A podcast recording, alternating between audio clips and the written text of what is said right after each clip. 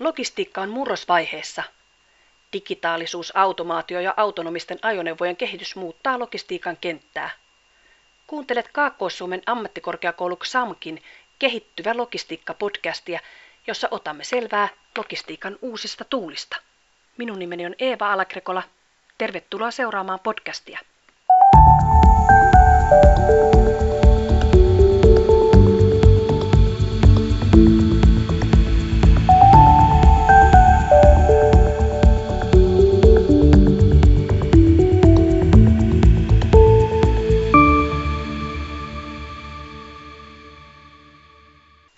podcastin aiheena on se, miten tieliikennettä tänä päivänä ohjataan ja mitä tekniikkaa siihen tarvitaan.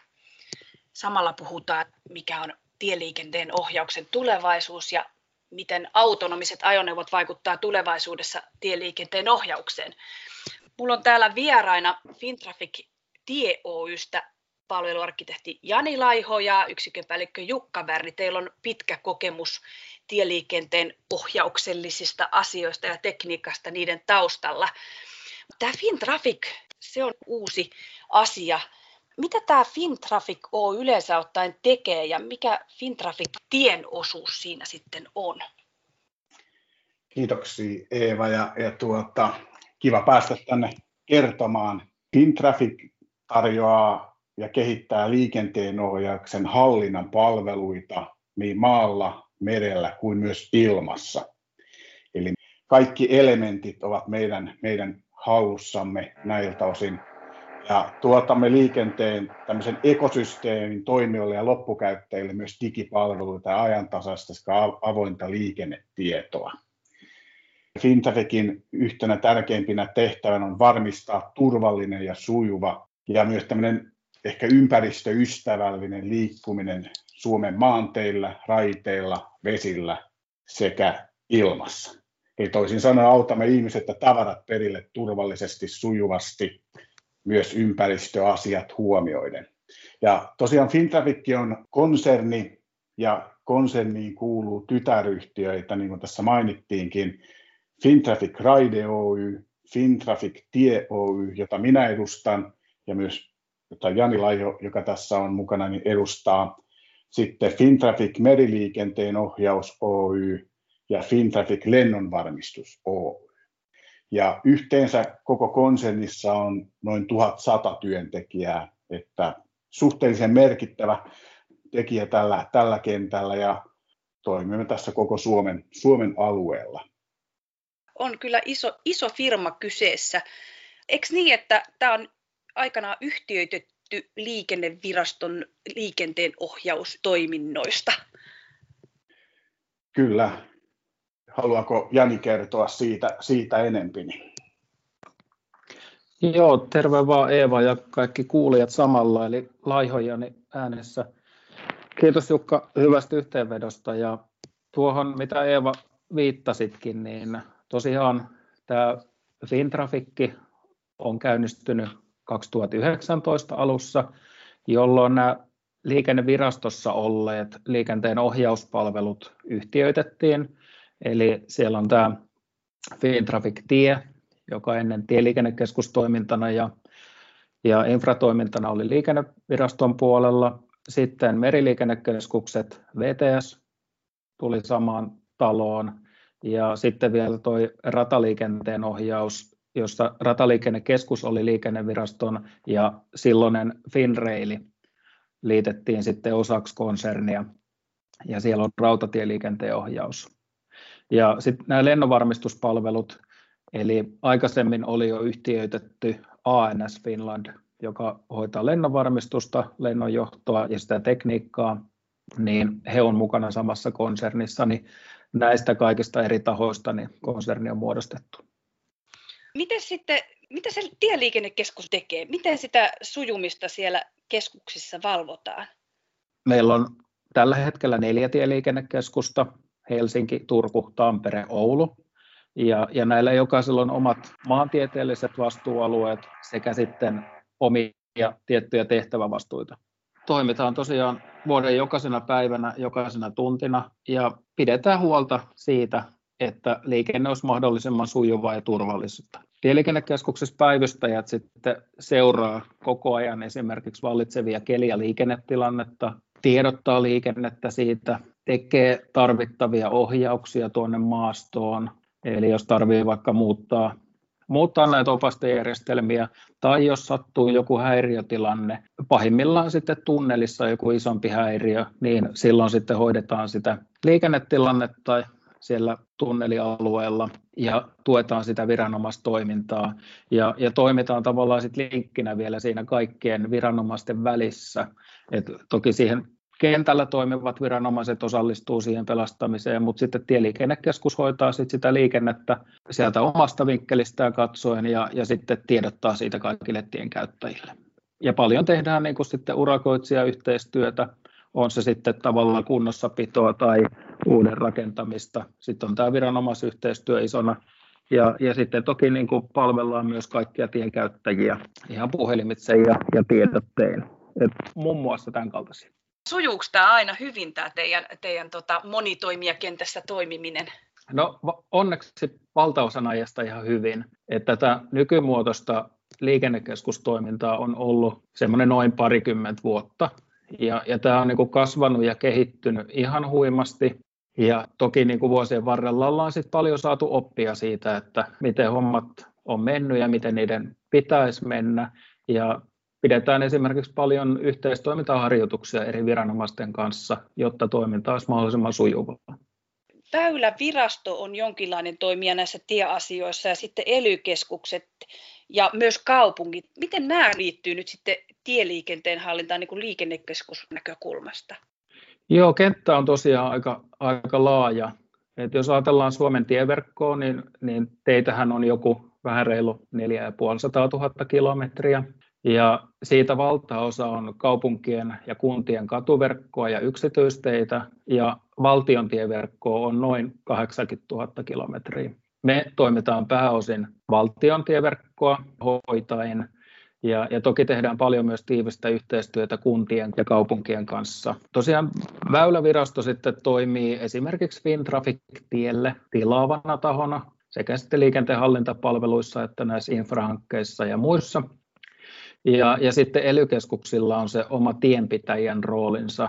Et, et siellä vaikka sitten elyn puolella on, ennen tunnettiin tiemestari-nimikkeellä nykyiset aluevastaavat, jotka sitten hoitaa sitä omaa aluettaan ja, ja vaikka tilaa sitä kunnossapitoa sinne. Tässä on aika, aika monta toimijaa, mutta yhteistyö onneksi kehittyy koko ajan parempaan suuntaan. Jos kohdennetaan tätä monitoimijakenttää vähän niin kuin sinne yksittäiseen tienkäyttäjään, niin mitä yksittäinen tienkäyttäjä, minkälaista tietoa se saa liikennekeskukselta ja millä tavalla? No, noita kanavia on, on niin kuin monia, että tuossa äsken viittasinkin jo vähän siihen, että tehdään niitä ohjauksia sinne tienvarsille, niin toki meillä sitten jos ajatellaan sellaisia paikkoja, missä tällaista muuttuvaa opastetta on, on ne sitten nopeusrajoituksia, varoitusmerkkejä tai tiedotusopasteita, niin siellä pystytään viestimään tienkäyttäjille, mutta varmaan niin kuin tunnetuin on, on nämä liikennetiedotteet, mitä tieliikennekeskuksesta lähtee. Eli vuositasolla noin 10 000 liikennetiedotetta tieliikennekeskukset laittaa maailmalle. Suurimmat niistä luetaan Radio Suomen taajuudella ja yhä enemmän ja enemmän sitten ihmiset hyödyntää niitä ajoneuvojen päätelaitteissa, eli ne muutamalla yhdessä sovitulla sanomatyypillä välitetään sitten tuonne Digitraffic-palveluun, eli Fintraficin avoimen datan palvelu, josta kautta sitten ne eteenpäin valuu esimerkiksi tuonne autonavigaattoreihin palvelua tuottaville tahoille varmaan nämä liikennetiedotteet on se, se suurin. Ja sitten meillä on toki sitten tuo liikennetilannepalvelu, joka on Fintraficin oma verkkopalvelu, josta sitten näkee kaikki ajantasatiedot, minkälainen tilanne liikenteessä tällä hetkellä on. Ja, ja siitä on nykyisin sitten saatavilla myös mobiilisovellus kännykkään, ja se on hyvä apuri kyllä tuolla tien päällä. No miten sitten, jos tienkäyttäjä kohtaa jonkun tilanteen siellä tien päällä, niin miten hän voi antaa liikennekeskukselle sitten sitä tietoa? No, meillä on tienkäyttäjälinja, jonka numero on se 0200 2100. Sinne soittamalla toki voi kertoa tietoa meille tien päältä. Ja, ja sitten jos ajatellaan vaikka mahdollisia kunnossapidon puutteita valtion tieverkolla, niin sitten on tämä palauteväylä.fi verkkosivu, tai sitten voi mennä sieltä vaikka liikennetilannesovelluksen kautta ja sitä kautta välittää sitten tietoa tieliikennekeskukseen, joka sitten saa viestin kulkemaan tuonne urakoitsijalle, jos tien päällä olisi jotain korjattavaa. Äsken otit puheeksi tuon avoimen datan ja digitrafikin. Mitä tämä niinku käytännössä tarkoittaa? Mitä tämä avoin data on ja, ja tota, mitä kaikkea dataa sieltä digitrafikin kautta on saatavilla? No Digitraffic-palvelussa Fintraffic jakaa hyvin paljon erilaista liikennetietoa. Siellä on eri liikennemuodoista tietoa, mutta jos ajatellaan tätä tieliikennettä, minkä tiimolta nyt keskustellaan, niin siellä on esimerkiksi kelikamerakuvat ja, ja niiden historiakuvaakin löytyy sieltä vähän, löytyy liikenteen sujuvuustietoa, löytyy kaikki nämä liikennetiedotteet, esimerkiksi nämä häiriötiedotteet onnettomuuksista tai muista. Sieltä löytyy tiesääasemien mittaustietoa sekä historiatietoa, tiesääasematietoa liittyen ja uudempana tietona niin myös näiden muuttuvien liikennemerkkien tiedot löytyy sieltä. Ja Digitrafikkihan ei ole sellainen palvelu, mistä suoraan tavan tienkäyttäjä kävisi katsomassa tietoja, vaan se on sovelluskehittäjille ja muulle, jotka sitten mahdollistaa näitä liikenteen palveluita. Mutta jos ajatellaan vaikka tätä muuttuvien liikennemerkkien tietoa, mitä Digitrafikissa jaetaan, ja muutenkin kaikkea sitä dataa, mitä siellä on, niin liikennetilannepalvelu, jos menee ja katsoo, sieltä saa erilaisia karttatasoja ja muita tasoja päälle, niin sieltä saa visualisoituna sitä dataa, mitä Digitraffic tarjoaa ulospäin sovelluskehittäjille. Mitä sitten, jos tapahtuu vaikka onnettomuus, niin miten varmistetaan, että niitä kuvia ei sitten päädy esimerkiksi jakelijoille, ettei ne pääse, päädy ihmisten silmiin? No, meillä on noin 900 ehkä suurin piirtein liikennekameroita ja kelikameroita Suomen maassa, niin ne on valtaosin suunnattu niin, että ne ei ihan siihen lähelle zoomaa, ne joko zoomaa ihan sitä tienpintaa, sitä kunnossapitoa ajatellen, tai sitten antaa vähän yleisempää kuvaa laajemmalta alueelta. Mutta jos on sellainen tilanne, että siinä vaikka sattuisi kameran näkemäalueella joku onnettomuus, jossa sitten olisi niin kuin hyvä hieno tunteisuussyistäkin ottaa se kamera pois jakelusta, niin tieliikennekeskus päivystäjä pystyy sen kamerakäyttöliittymän kautta klikkaamaan sen julkisen jakelun pois ja siellä on myös sitten automatiikkaa, että jos kamera ei ole kotiasennossaan tai jossain ennalta määritellyssä keruasennossa, niin silloin voidaan päätellä se, että tieliikennekeskuksen päivystäjä on sen kohdistanut johonkin, niin silloin sitten automatiikkakin voi kytkeä sen julkisen jakelun pois. Mitä kaikkea siellä oikeastaan siellä tien varressa on?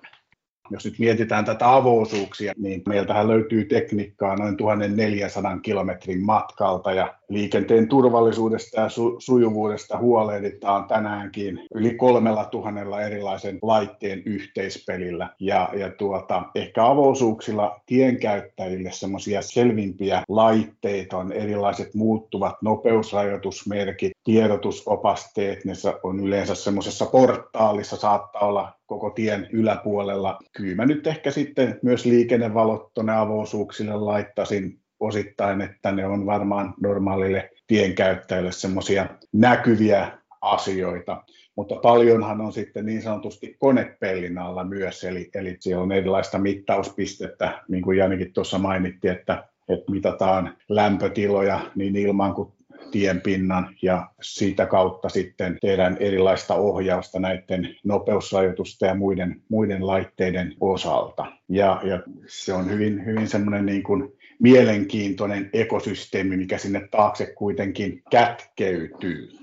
Hyödynnetäänkö tänä päivänä liikkuvien ajoneuvojen anturitietoa liikenteenohjauksellisesti?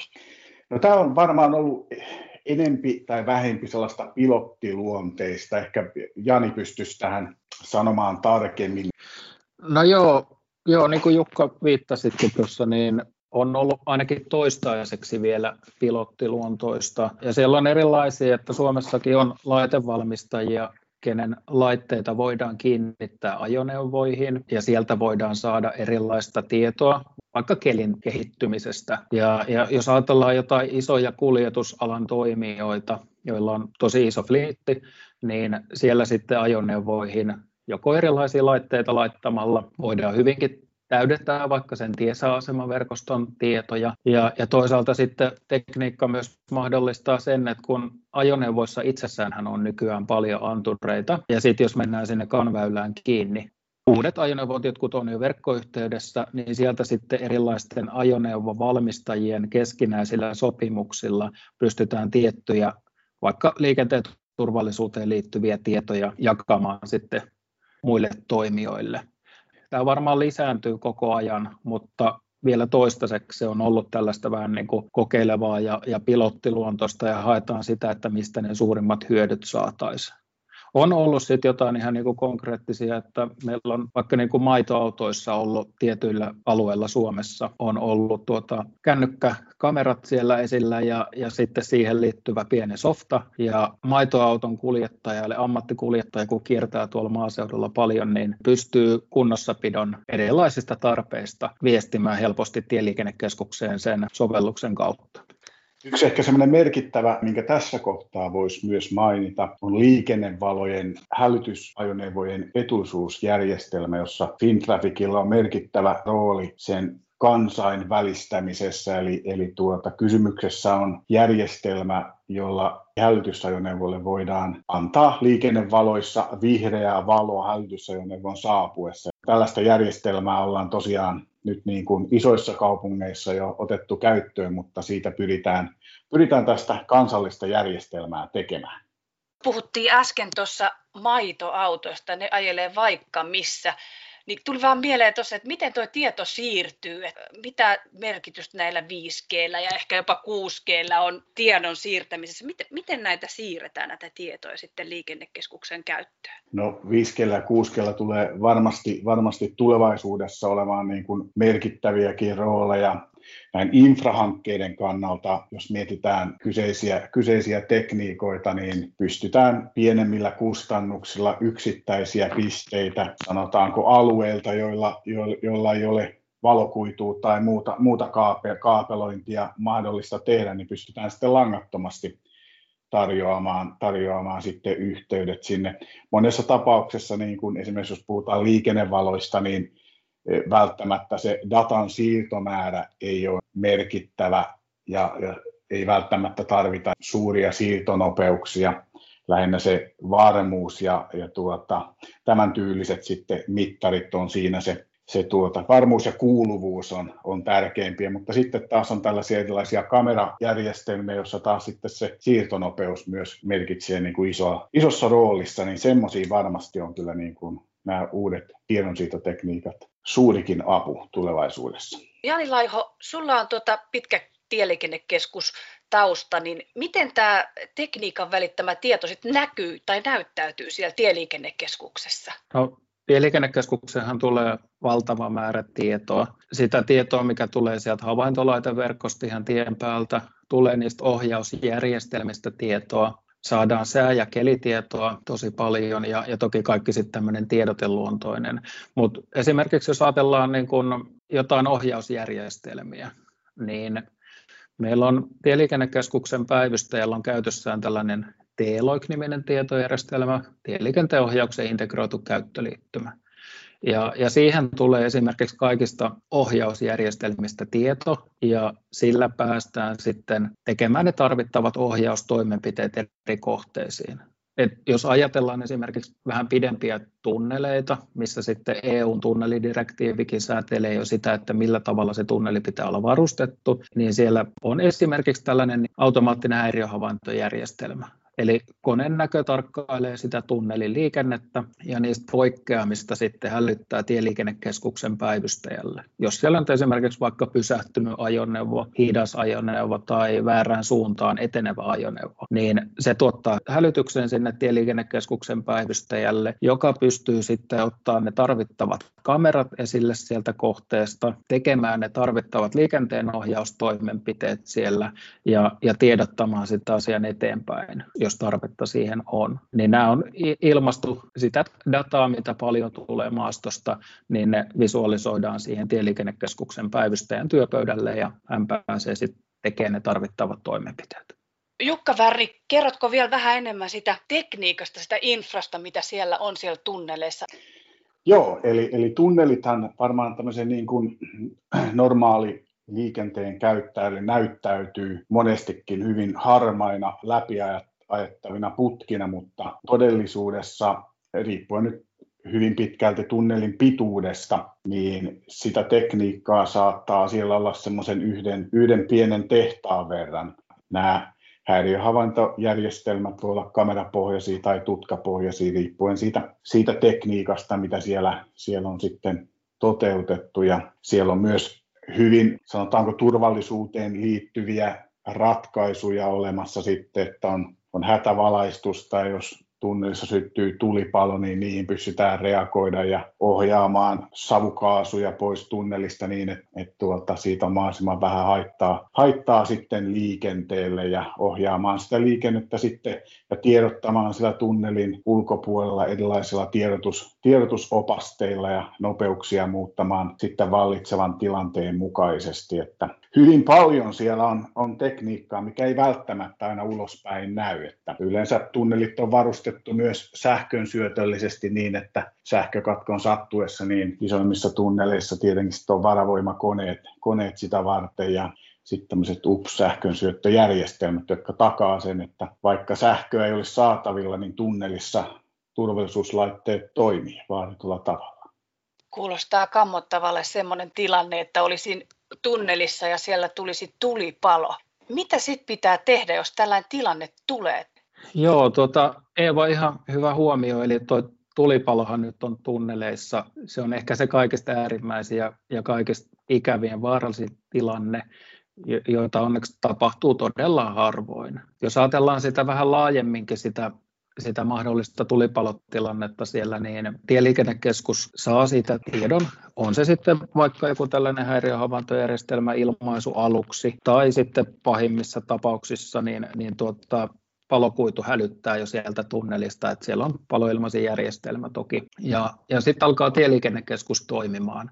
Eli ennen kuin ne muut viranomaiset pääsee sinne paikan päälle, niin tieliikennekeskus toimii sitten siinä, siinä muiden viranomaisten silminä ja, ja hoitaa sitä tilannetta. Siellä niin sanotusti hätäsuljetaan se koko tunneliputki, molemmat liikennesuunnat, eli sinne syttyy punaiset liikennevalot ja puomit laskeutuu siihen eteen, jotta sinne ei pääse ainakaan enempää ajoneuvoja. Ja, ja tämä tehdään tosiaan molempiin liikennesuuntiin sen takia, että se toisen suunnan putki, että tällaiset tunnelit, joissa joissa ajosuunnat on erotettu omiin putkiinsa, niin sitä käytetään sekä siihen pelastautumiseen, että sitten pelastuslaitos pystyy tekemään ne omat hyökkäyksensä sieltä niin sanotun puhtaan tunnelin puolelta.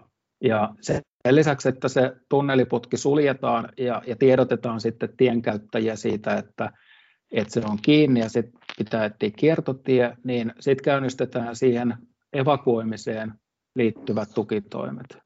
Näissä pidemmissä tunneleissa niin siellä on tehokkaat puhaltimet siellä tunnelin katossa ja siellä käynnistetään se savunpoisto. Se on, se on yksi toimenpide ja sen lisäksi niin toki sitten palohälytystilanne aktivoi ne poistumistien valot ja erilaiset palokellot ja sitä pystytään sitä evakuoimista tukemaan myös kuulutuksin. Eli jos joutuisi sellaiseen tilanteeseen, että ajaisit sinne putkeen, missä on se palo, ja oisit sen tavallaan takana, eli et pääsisi ajamaan ulos sieltä, niin siinä tilanteessa sitten on pakko jättää vaan se ajoneuvo, jos se väylä edessä on kiinni, ja, ja lähteä sitten pelastautumaan sieltä tunnelista, ja tunneleissa on sitten, riippuen vähän tunneleista, mutta noin 100-150 metriä väliä, niin siellä on yhdyskäytäviä siihen toiseen puhtaaseen tunneliputkeen, jota kautta sitten pääsee pelastautumaan sinne puhtaaseen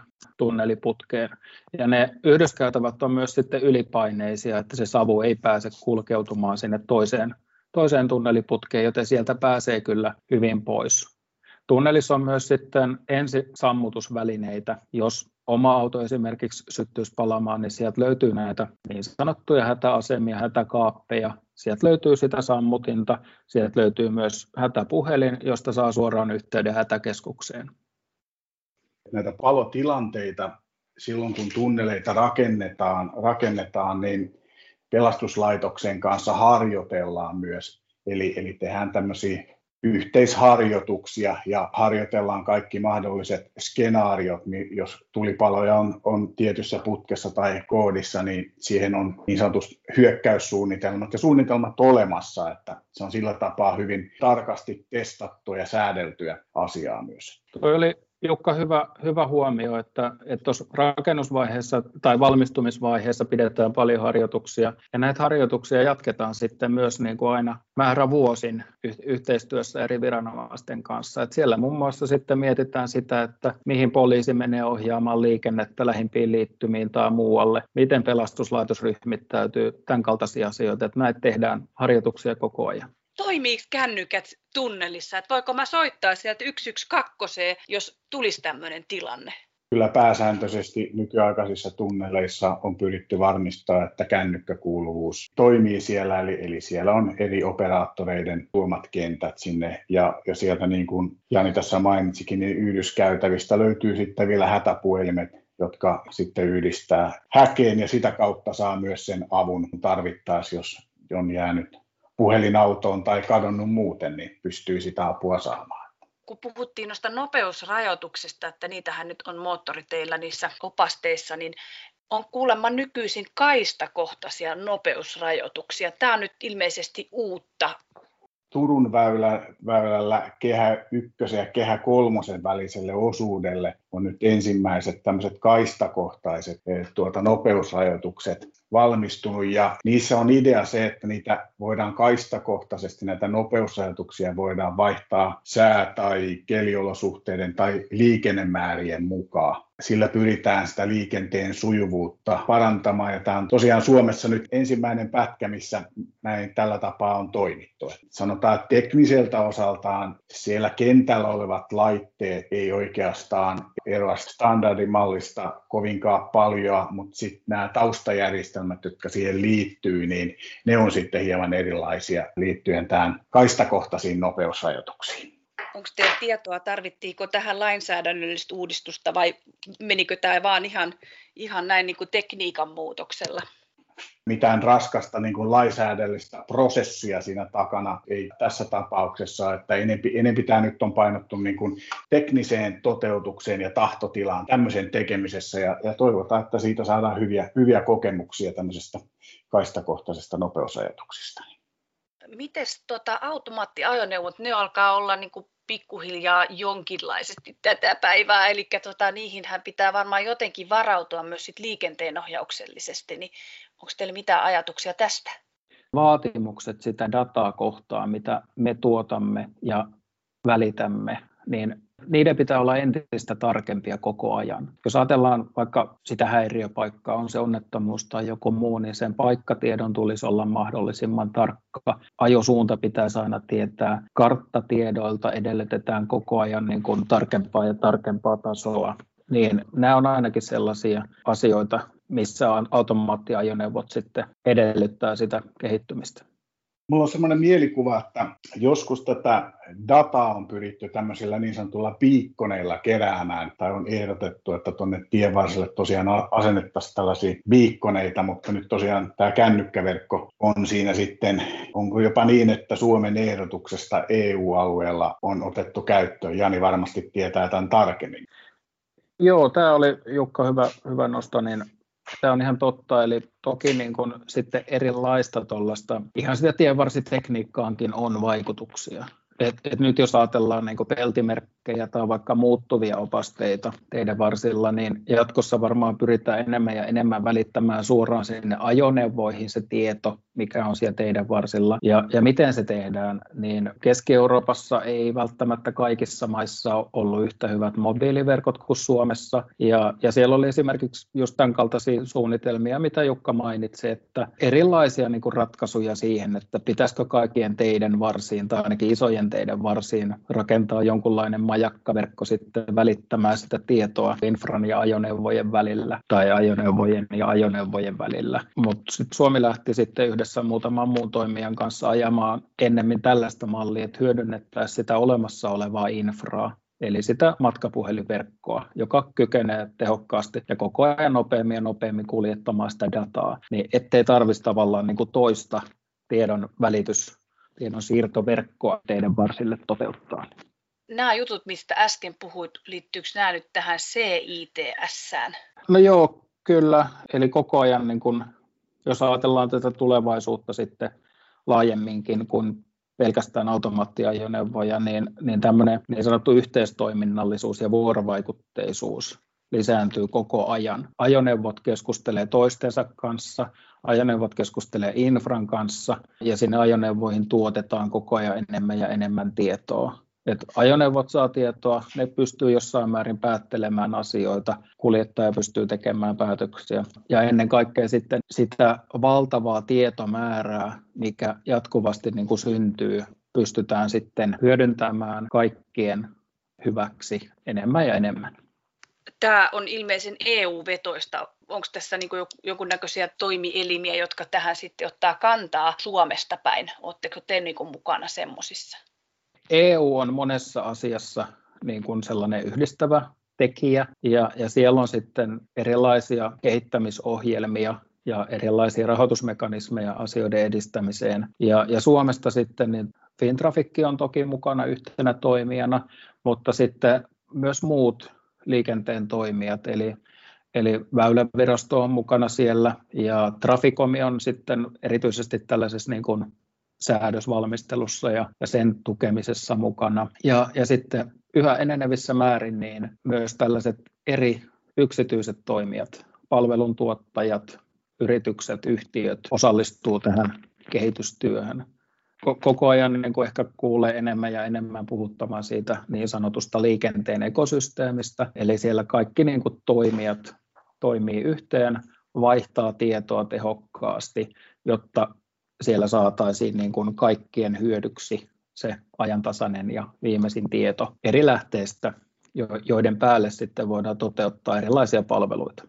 Jos mietitään tosiaan tätä CITS, joka taitaa tulla lyhennyksenä sanoissa Cooperative Intelligent Transport Systems, niin voitaisiin miettiä vaikka tuollaista liikennevalokoetta ja liikennevaloristeystä, siinä näiden eri, eri laitteiden keskusteleminen keskenään. Voidaan kuvitella, että auto saapuu liikennevaloja kohti, niin liikennevalot voisi kertoa sillä autolla, että jos ajat 50 kilometriä tunnissa, niin tulet pääsemään vihreillä tästä, tästä risteyksestä lävitse. Ja samaan aikaan tähän kyseiseen järjestelmään voisi kytkeytyä tämä hälytysajoneuvojen etuisuusjärjestelmä, eli sen auton takaa tulisi paloauto, joka keskustelee sen liikennevaloristeyksen kanssa ja pyytää, että laitapas mulle valot vihreäksi vaikka tuonne vasemmalle kääntymiseen, niin se järjestelmä voisi siinä edessä olevaa autoa myös varoittaa, että noin 20 sekunnin päästä sut tulee ohittamaan paloauto, joka kääntyy tuosta sun vasemmalta puolen ohitse ehkä semmoinen konkreettinen esimerkki siitä, mitenkä, mitenkä nämä voisi keskustella keskenäänsä tämän CITSn kautta. Onko tämä nyt niin, että nämä on sitten niin kuin ajoneuvoissa yksistään, vai voiko ostaa sitten ajoneuvo jonkunlaisen päätelaitteen, millä voisi liittyä tähän CITS-verkostoon, koska mä mietin sitä autokannan uudistumista, niin se on melkoisen hidasta Suomessa, että milloin me päästään tuohon tuommoiseen upeeseen skenaarioon, että me keskustellaan infra ja kaikkien autojen kanssa keskenään ja Onko teillä tästä näkemystä tai ajatuksia? Varmasti autoteollisuus on niin kuin vahvasti CITS mukana ja tiettyjä standardeja on luotu niin kuin asian, asian puitteissa, että mitenkä, mitenkä data liikkuu ja pystytään niin kuin yhteisiä rajapintoja käyttämään. Ja aina täytyy tietenkin muistaa myös niin kuin mobiililaitteet, joita voidaan varmasti käyttää näissä hyväksi. Ja uskon vahvasti, että tämmöisiä CITS pilotteja käynnistyy nyt seuraavan kolmen, neljän vuoden aikana useita Suomessa, että totta kai autokanta vaikuttaa jonkun verran, mutta en usko, että se tulee olemaan niin kuin minkäännäköinen showstopperi. Että kännykät toimii varmasti siinäkin sitten jossain määrin rajapintana, että mihinkä nämä nyt sitten lähtee kehittymään. Mitäs muita semmoisia tulevaisuuden juttuja liikenteenohjauksellisesti tai tähän tekniikkaan liittyen te näette? No varmaan tuommoinen yhteistoiminnallisuus ja vuorovaikutteisuus tulee, joka varmaan tämän CITS ja, ja Halinkin mukana tulee pakostakin. Eli jos miettii sitä hälytysajoneuvojen niin siinähän on useita viranomaistahoja ja säädöksien puolelta sitten on trafikomia ja väylää ja sitten ollaan erilaisia laitetoimittajia, että tämmöinen niin kuin vuorovaikutus eri organisaatioiden kesken kyllä niin kuin varmasti tulee jatkossakin kehittymään ja vie näitä asioita merkittävästi eteenpäin. Hali kuulostaa kivalle. Mitä se tarkoittaa? Eli tosiaan HALI tulee, se on se hälytysajoneuvojen etuisuusjärjestelmä, niin siitä tulee, tulee tämä lyhennys HALI. Koko ajan enemmän ja enemmän, kun asiat digitalisoituu ja, ja sitä tietoa on saatavilla uusista eri lähteistä. Ja sitten kun eri toimijat koko ajan enemmän ja enemmän vaihtaa sitä tietoa keskenään, niin varmaan niin kun tullaan näkemään erilaisia palveluita, mitkä niin kun sujuvoittaa sitä liikennettä ja, ja tekee matkaketjuista saumattomampia. Et jos ajattelee sitä, että kaikki matkat ei onnistu kävellen, pyörällä tai autolla tai julkisella, vaan se on näiden eri asioiden yhdistelemistä, niin sellainen niin kuin mahdollisimman kitkaton vaihto välineestä toiseen. Oikea-aikainen, sun ei tarvi odottaa kauaa, mutta, mutta toisaalta ei tarvitse kiirehtiäkään. Ja sulla on tiedot niistä asioista, että millä mihinkin pääsee ja, ja sulle ehdotetaan, että tämä olisi se sujuvin tapa, niin erilaiset palvelut varmaan tulee lisääntymään paljon meidän kaikkien hyväksi. Onko nämä nyt niitä niin kutsuttuja MAAS-palveluita, Mobility as a Service? No joo, kyllä, kyllä just näin. Että, ja jos ajattelee tuota liikennejärjestelmää niin kuin vähän tasoina, että, että meillä on se fyysinen infrataso siinä, sitten sen päälle on kasattu paljon tätä tietoa ja sitä digitalisoitua, ja, ja sitten sen päälle rakentuu vielä ne palvelut. Niin kyllä siellä on, just Eeva viittasi tähän maasasiaan, niin, niin ne on näitä erilaisia palveluita tieliikenne, infra hyvin useissa julkaisussa artikkeleissa on povattu, että on tulevaisuuden miljardibisnes, eli tulee merkitystään kasvattamaan ja tästä ne robottiautoja tai vastaavia sitten myös, myös niin kuin tulossa vahvasti markkinoille, että kehitys on tällä hetkellä niin kuin todella kovaa usealla eri sektorilla. Näkisin niin kuin tulevaisuuden yhtenä merkittävänä alana. Jos miettii tällaista uravaihtoehtoja, niin kyllä, kyllä miettisin vahvasti, että jos kiinnostaa tekniset asiat tieliikenteen parissa, niin suosittelen vahvasti liikenteen saralla, tieliikenteen puolella, niin tarvitaan kyllä paljon osaajia jatkossa. Meillä on paljon tätä tekniikkaa ja tietoa, mutta niin kuin hyvin monipuolisilla taustoilla liikenteen alalta, niin jokainen varmaan pystyy tuomaan sitä omaa osaamistaan yhteiseksi hyväksi. Alana ehdottoman mielenkiintoinen.